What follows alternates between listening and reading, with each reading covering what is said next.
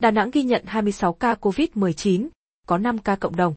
Trong số 5 ca cộng đồng mới ghi nhận tại Đà Nẵng có một ca là công nhân phun hóa chất khử khuẩn ở phường Hòa Khánh Nam. Chiều mùng 10 tháng 11, Ban chỉ đạo phòng chống dịch COVID-19 thành phố Đà Nẵng cho biết trên địa bàn vừa ghi nhận 26 ca COVID-19, trong đó có 5 ca chưa cách ly, 8 ca đã cách ly tập trung, 3 ca cách ly tại nhà, 7 ca trong khu phong tỏa và 3 ca phát hiện tại chốt kiểm soát dịch.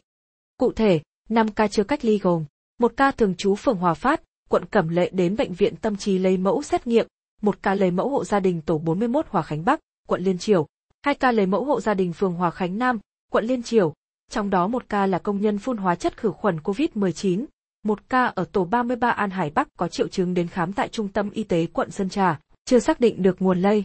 8 ca bệnh đã cách ly tập trung gồm 3 ca là F1 thuộc chuỗi 103 Nguyễn Trung Trực, 4 ca là F1 thuộc chuỗi của bệnh nhân ở 250 trên 41 trên 9 Nguyễn Công Trứ và 1 ca là F1 thuộc chuỗi K325-25 năm Hùng Vương.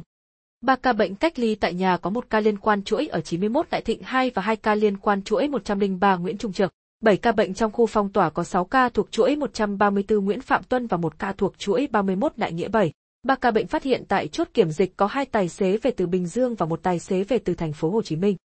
Từ ngày 11 tháng 10 đến nay, thành phố Đà Nẵng ghi nhận 200 ca mắc COVID-19. Hiện toàn thành phố Đà Nẵng có 48 điểm phong tỏa và 18 cơ sở cách ly tập trung đang thực hiện cách ly 1.133 người.